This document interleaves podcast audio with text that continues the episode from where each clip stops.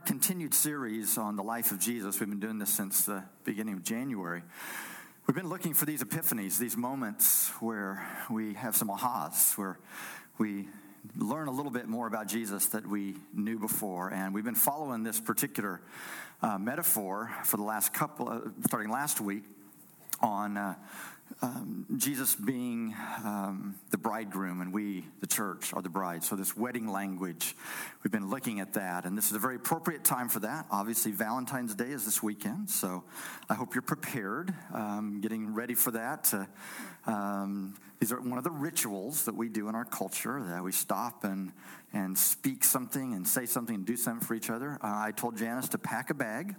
Uh, she has no idea where we're going overnight tonight. And uh, so um, now she usually figures this out, which drives me crazy.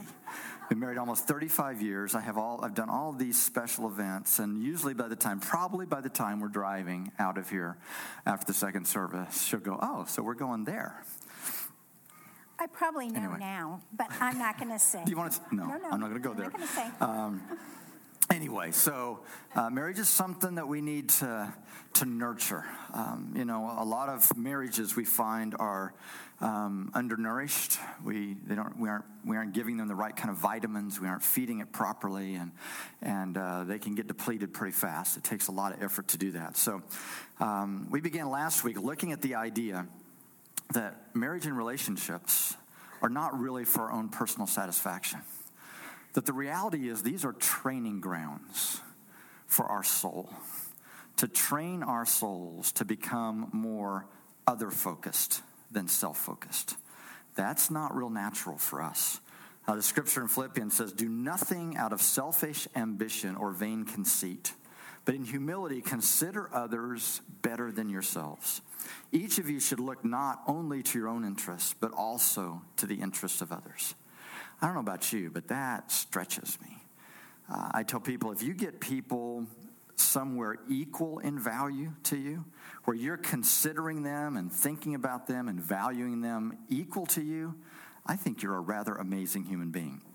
Because most of the time, if we're honest with ourselves, the time that we spend in a twenty-four hour period is mostly thinking about self. It's mostly doing our own stuff and thinking about what I'm going to do and how I Um, r- relate to the world.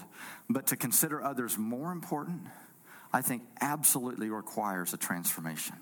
It requires a Holy Spirit transformation of the heart for us to move people to that place. So um, what we're suggesting is that what if the most important thing to God in all of our relationships is this transformation? Uh, for us to become more into his likeness. It's not really about getting our needs met. But you might say, "Well, wait a second, I thought God loved us and he cared for us and he wanted to meet our needs." Absolutely, he does. He cares about you. He wants to meet those needs. But what if the plan that he has for you to find fulfillment in life is more about giving your life away to another than it is to receive? So God uses our relationships and our marriage to really help us grow, to be transformed. But he also makes our marriages and our relationships a blessing to us. When we think about marriage, you look early on, the second chapter of Genesis, and God says, it's not good for man to be alone. If you look in Proverbs, it says, um, he who finds a wife finds what is good and receives favor from the Lord. It doesn't really say anything about husbands, um, but he who finds a wife finds favor. God has benefits. That's mean, mean-spirited, I think it might actually. be, and it's Valentine's uh, Day. What is wrong with me? I think I've been hanging around Ed too long. Uh, Obviously. It's a little poison. I, I was kinda... worried last night about this next part that I offended people, and I thought, that's Ed's job. I'm not supposed to offend people. Anyway, back to the point.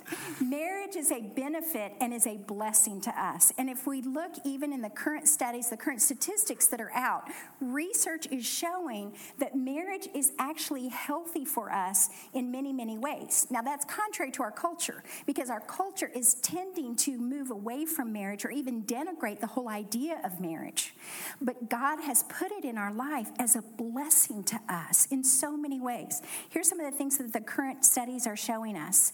Um, people who are married are more likely to be physically healthier. They're more likely to be mentally healthier. They are more likely to be happy than people who are single. They recover from illness quicker and more successfully. They do better in their careers. In fact, that they they have found that men who are married earn twenty-two percent more than single men that have similar experience. Uh, men are more likely, married men are more likely to advance faster in their careers than single men. Generally, married people take better care of themselves and they avoid risky behavior. Overall, married people enjoy better health, more money, and more satisfying sex.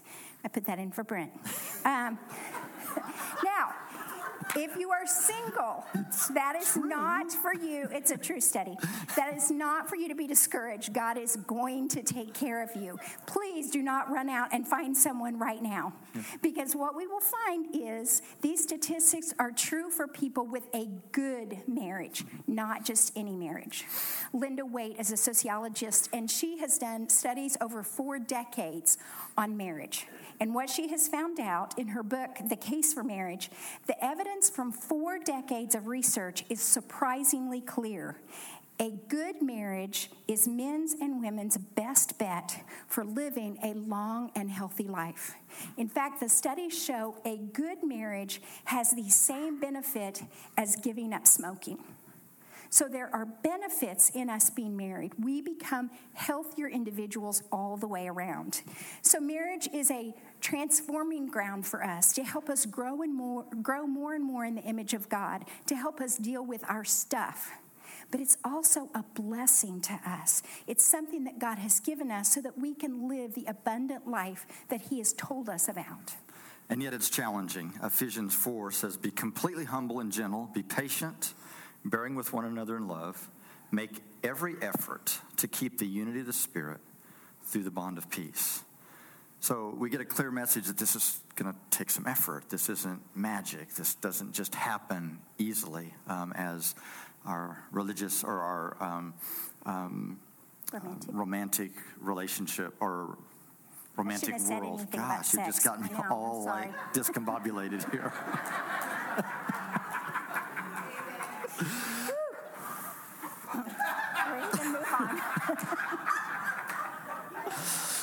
So I take off my jacket. Is all right. Okay. So the cha- um, the cha- one of the challenges um, is that we marry people. We are drawn to people that have different qualities than we do. That there's something about this connection that we look for. We look for people that are different. We don't realize that we're doing that in courtship. Matter of fact, we think we have everything in common with this person in the first little bit of courtship. But the reality is, if you've been married more than five minutes, you realize that this person is very different than I am. They have a lot um, of, of qualities that are different. Now, this idea of blending is a great idea. It's it's God's plan to get the benefit of two unique people blending their lives together. But we struggle with difference because the very thing that drew us to this person, those very characteristics and qualities, to their extreme, are the very things that drive us crazy. We all have strengths and weaknesses, don't we, in, in who we are as a person. Um, Janice was attracted, as she said over the years, to um, the fact that I was really steady. You know, I didn't have mood swings. I wasn't up and down and all around, and I was pretty much just steady, real consistent in my life. And I've heard that quality uh, from her a lot. But you know what that can turn into? It's really boring. Just like she sometimes, I sense that she just wants to shake me and like, wake up, you know. Um I was attracted to this spontaneous, fun-loving, bright um, personality, and sometimes it got a little chaotic uh, over the years. Uh, and so the very thing that attracts us is the thing that drives us crazy sometimes. And so it's a challenge. That's why it takes effort to do this. That's why there's going to be some clashes that we're going to naturally experience that we've got to learn how to manage. It's not just going to happen just because we love each other. We have to learn and work and put effort in to managing that. We have to blend our two lives into one and take both of our strengths and put them together so that we can be more effective. Whenever I think about this, I think about um, the disciples that Jesus picked, particularly the twelve that He gathered around Himself. they were not all alike. In fact, there were some dramatic differences. We had a tax collector and a zealot who should have hated each other. And yet, he, Jesus picked these and said, you should blend your lives to one because I'm entrusting you with the most important message in the world. I am giving you the gospel message to send out to the world, to proclaim my salvation to the entire world. Dramatically different people, but he expected them to blend together and work together in this work that he had for them. Uh, we know a lot in Scripture that Jesus pulled aside to pray, but a lot of times we don't know exactly what he was praying. But in John, we actually get a chance to hear what he was praying and how he was praying for unity, for us, for his followers. So let's look in John seventeen twenty. It says, I pray also for those who will believe in me through their message, that all of them may be one, Father, just as you are in me and I am in you. May they also be in us, so that the world may believe that you have sent me. I have given them the glory that you gave me, that they may be one as we are one. I and them, and you and me. May they be brought to complete unity to let the world know that you sent me and have loved them even as you have loved me. So he was the one that designed this. He knew that he was going to make us to be drawn and attracted to difference, and yet he knew it was going to take a lot. Uh, it was going to take transformation for us to pull this off. I believe that the greatest potential strength of all of our relationships are the unique differences. You've heard us say before that we believe if you marry somebody exactly like you, then one of you is unnecessary. Uh, the idea in God's economy is you blend these two strengths together, and if they can collaborate and work together, then you've got a powerful team. It's a wonderful uh, potential. It's a wonder of this, uh, of the sauce, of all the ingredients of the sauce pulling together. I believe it's the power of synergy, where the power of the team is greater than the power of the individual parts. It's like one plus one equals three. And I believe God designed this. He knew that we had phenomenal potential in our relationships. But he also knew that it would probably be the source of most all the conflict that we would ever have. It's a double-sided coin. Uh, because you're going to find differences on almost every level uh, in significant relationships. The three that, that we think kind of give us a perspective on who a person is is, is our gender. Uh, men and women are wired different. Did you know that, that men and women are different in every single cell of their body? And so it's, it shouldn't surprise us that we interact with life differently. Uh, over ninety percent of couples marry an opposite dominant temperament. If the very last thing that you would ever want to do is bounce a checkbook, you're usually attracted to somebody that's pretty good at that kind of thing.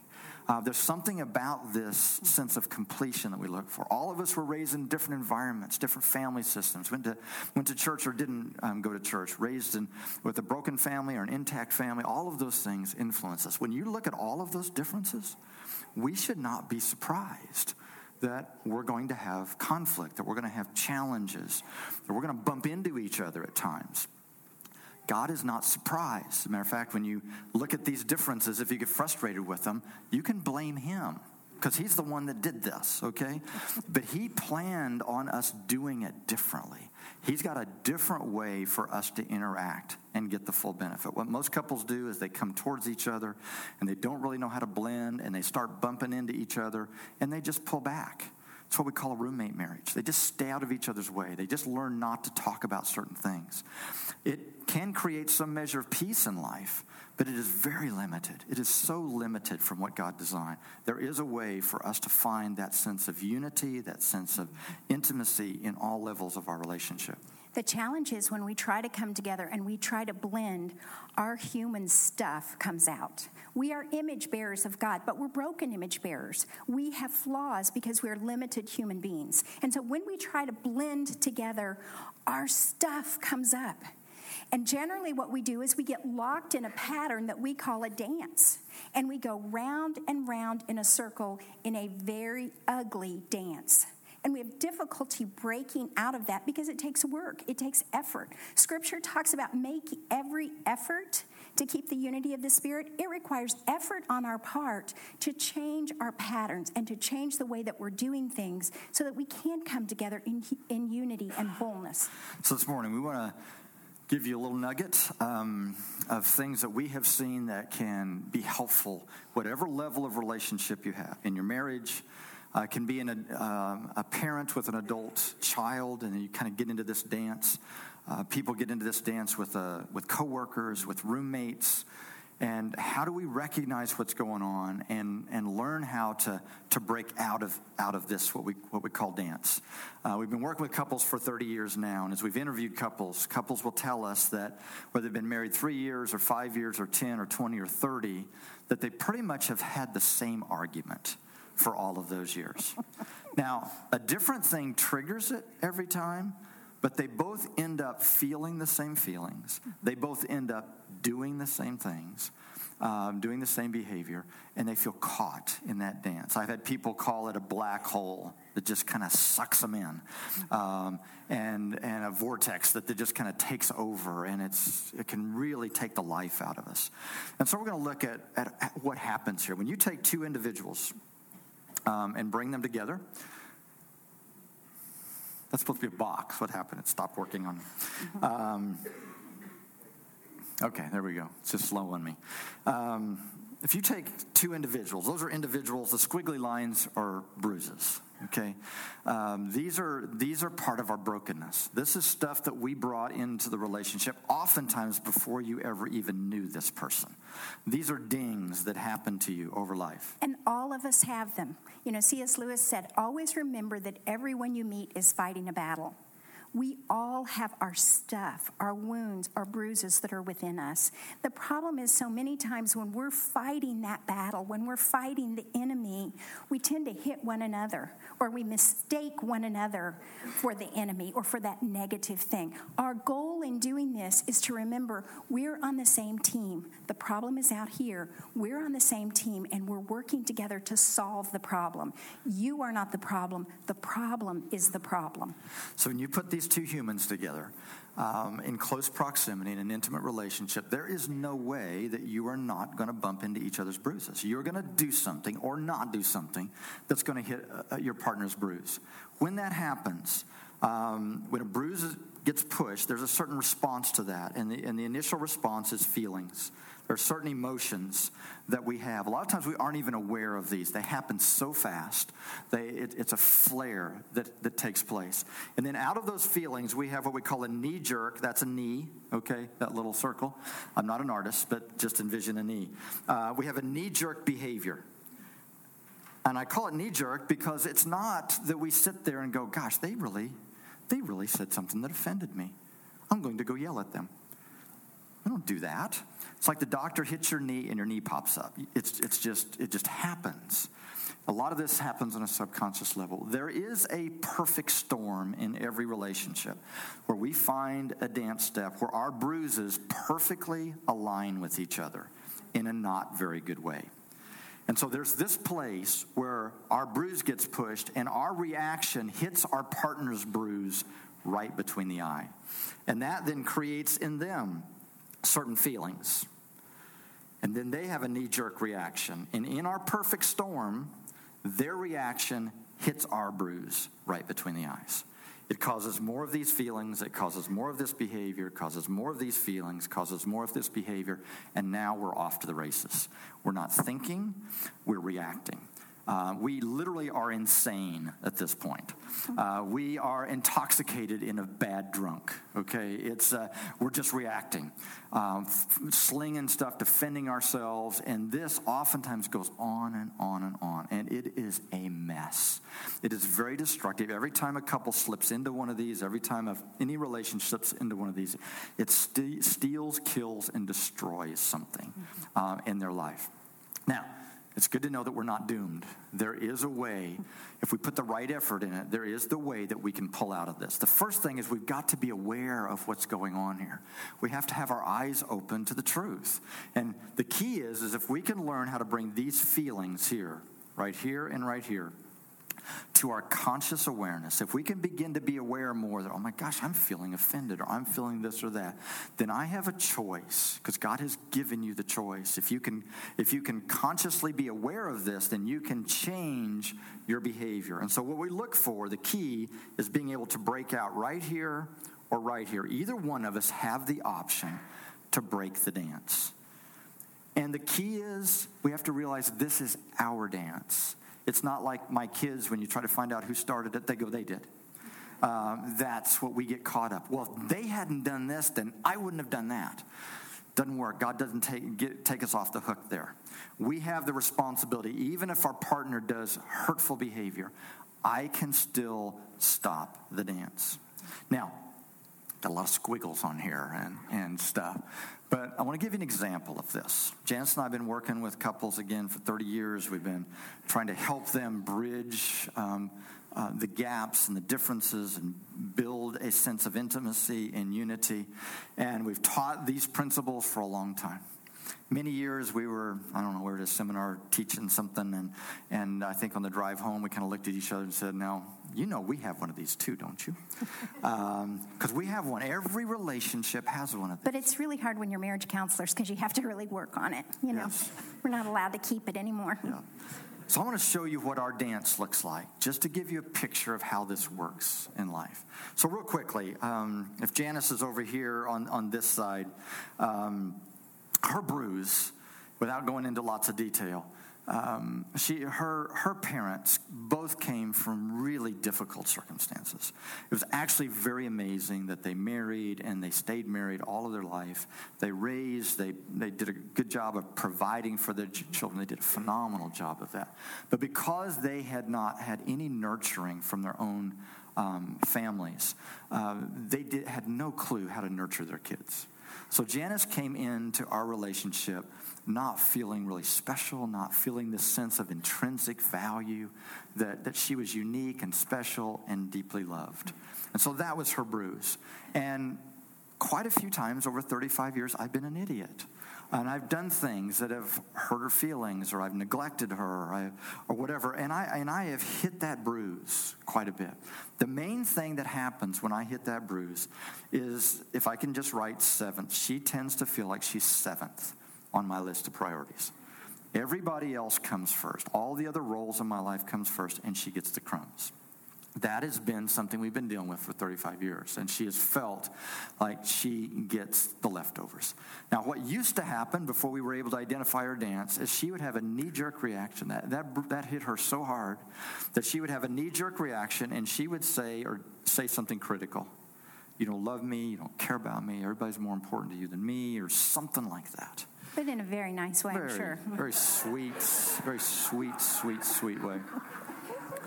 Now, my bruise, if this is me over here, um, I was raised in a, in a family system that taught me to do everything well, work really hard, make sure you're doing everything with excellence. As a matter of fact, work so hard. Do things well enough that nobody would ever criticize you. Stay ahead of the criticism. Very sensitive criticism. Didn't like it. Um, and so when my bruise got hit, I pretty much tended to feel like I had blown it, uh, messed up. I'm never going to make her happy. Those kind of feelings. My knee-jerk reaction to that is I would justify my behavior. That's where I started. I would explain to her, honey, I know I got busy this week, but I had an emergency in the counseling center. We had a funeral at the church. I am one of the pastors. I've got to do this stuff, you know. And, and I was trying to justify and rationalize behavior, which helped her feel warm and fuzzy and loved, right? Not exactly. Pretty much what I was telling her is your feelings are stupid. You're too sensitive. You're overreacting. You don't know how grown-up life works. I never said those words, but that's exactly what she felt. So now I've knocked her from seventh to eighth. Um, she said something more critical. I would feel more like I'd blown it. I justified and rationalized more, and we were off to the races. This kind of looks like a base path, doesn't it? We're running the races fast. Um, of course, backwards, but we're, we're running the races here. Usually these conversations end up with both people pretty bloodied. Not necessarily literally, but sometimes. But it's, uh, you know, somebody just leaves the room. Somebody just goes, oh, f- just forget it. I don't even know why we try to talk like this. Somebody hangs up the phone. Somebody cries, stops the whole conversation. It just stops. And then we learn, oh, my gosh, that was horrible. Let's never let that happen again. So we just try to avoid it. But I can tell you, this will, well, it'll happen again two weeks from now, Tuesday. Something else will hit that bruise, and it'll flare again if we don't take care of this. Now, fortunately, again, there's a way to break out of it. Now, Janice kind of led the cause on in, in our, our, she did a much better job than I had to kind of reorient us. She began to be able to identify what those feelings were, um, that she felt neglected, uncared for, unloved. And what she learned how to do in this escape, because the key is how do we escape? Um, so when she started feeling those feelings, she learned to say something like, I've, just, I've really been feeling lonely this week. I've really been feeling disconnected. Now, that's different. That came across different to me than you don't love me. When she said you don't love me, I'm going, I worked till ten o'clock last night because I love you. What do you mean I don't love you? I mean, that's kind of where my justification went. But when she said, I'm feeling lonely, I heard her heart. And we were able to break out of the dance. We were able to sit down within five minutes or five hours. Sometimes it took us longer periods of time and have a reasonable conversation. Uh, we have a, um, a, a three-step process that we coach couples in on once you're sane, once you're sober, how you can actually sit down and talk through an issue in a way that actually leads to a solution. Now, we don't have time this morning to go into that. We're going to have the details of that on the website under Marriage Resources this week. You can go in and look at that. And, and if you work at this, you'll be able to sit down and talk about any issue that you face and come out with a win-win solution. And so we were able to break out at that point and sit down in a few minutes. She was able to share with me um, her side of the story, which is, you know, I know there was a, I know this has been a busy week. I know there was a, Uh, stuff at the you know the funeral. I get all of that. I know about the emergency and the counseling. So I get, I know that, and and I've but but we've been kind of going on this pace for about two months now. I haven't said anything yet, but I'm getting nervous. I feel like we're getting into a pattern where I just feel really disconnected. And you know what her escape strategy is morphed into? Now she says, "I miss my boyfriend." Now, when I hear that, the first time she said that, I thought she said, "I need a boyfriend." Um, And that's a whole different thing. Yeah, that, that didn't go real well, okay? Um, but when I realized that I was her boyfriend, as a matter of fact, I still get texts to this day periodically when I'm at work or something, I miss my boyfriend. I know it's like, oh, gosh, I've probably getting, gotten busy. But we were able, um, once we're able to, to um, uh, sit down, she's able to share her perspective. I've been able to share. I know I've gotten busy. I, I know I've gotten, sometimes I just get in that vein and I, I kind of go brain dead. I forget what I'm doing. I'm so sorry. Uh, I'm not sure how to do all, I feel like I'm getting, you know, I'm not I'm trying to figure out how to do my schedule. And then we were able to, to, to figure out a solution. And probably I'll take next Monday off and we'll run away and reconnect. Instead of taking hours of trying to convince each other how bad they are. Me trying to convince her how she doesn't understand and she's too sensitive and she's overreacting. Her trying to convince me that I don't care about her and I don't love her and I put everybody else first, which is a waste of oxygen. It's a waste of energy. Most couples that we see spend hours barking at each other. It's, I'm going to bark and bark and bark until you realize what a terrible person you are. We never solve anything. We just make each other feel terrible, but nothing is accomplished. We want to work on actually solving things so that you can go on and have a healthy life together. So every relationship has one of these. Okay, step number two, you probably noticed, again, that you have a little something under your chairs. Um, the counselor in us, um, we want you to have a little handout this morning. If you can just reach over, pick this up. It's an opportunity for you to be able to identify your dance. Uh, again, whatever relationship, and again, everybody in their significant relationships goes through this. You can do it with a roommate. You can do it with a parent. Do it with a spouse, uh, boyfriend or girlfriend. Uh, it says the marriage dance step. And you're going to see this basic description on the front of that. And simply what you do is you simply think back on the kinds of arguments, the kinds of negative interactions that you have that go badly. You can think back to last week. You can think back to six months ago or six, whatever. And on the flip side, it has a list of feelings and reactions. You simply go through that feeling list and go, okay, what are the five main feelings that I usually end up feeling? Where she was feeling seventh, I was feeling like I'd blown it or messed up. You you circle those. And then what are the five main things? Be honest with yourself. What are the five main things I do? Do I rage? Do I criticize? Do I escalate? Escalate? Do I lecture? What are the things that I do? And then you simply fill out your half of this chart. And where if you're a, if you're a husband, then you put the five things under husband's feelings that you feel, the five things under your reactions, and then you join your charts together. And just take a look. Again, this dance here is what happens when you put these two humans together. When you put Brent and Janice Sharp together, this is what we're vulnerable to. Now, yours is going to be a little bit different. And, and the more you can understand the nuance of your dance, the quicker you can break out of it.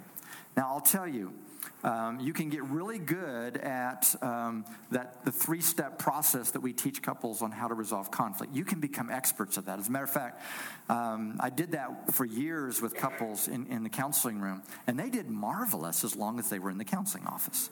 But the minute they got home, somebody stepped on somebody's bruise, and they're flaring so fast. They're into their dark hole that they can't pull out of it. And so that's where we had to start teaching this, to be able to, how do we how do we stop the madness?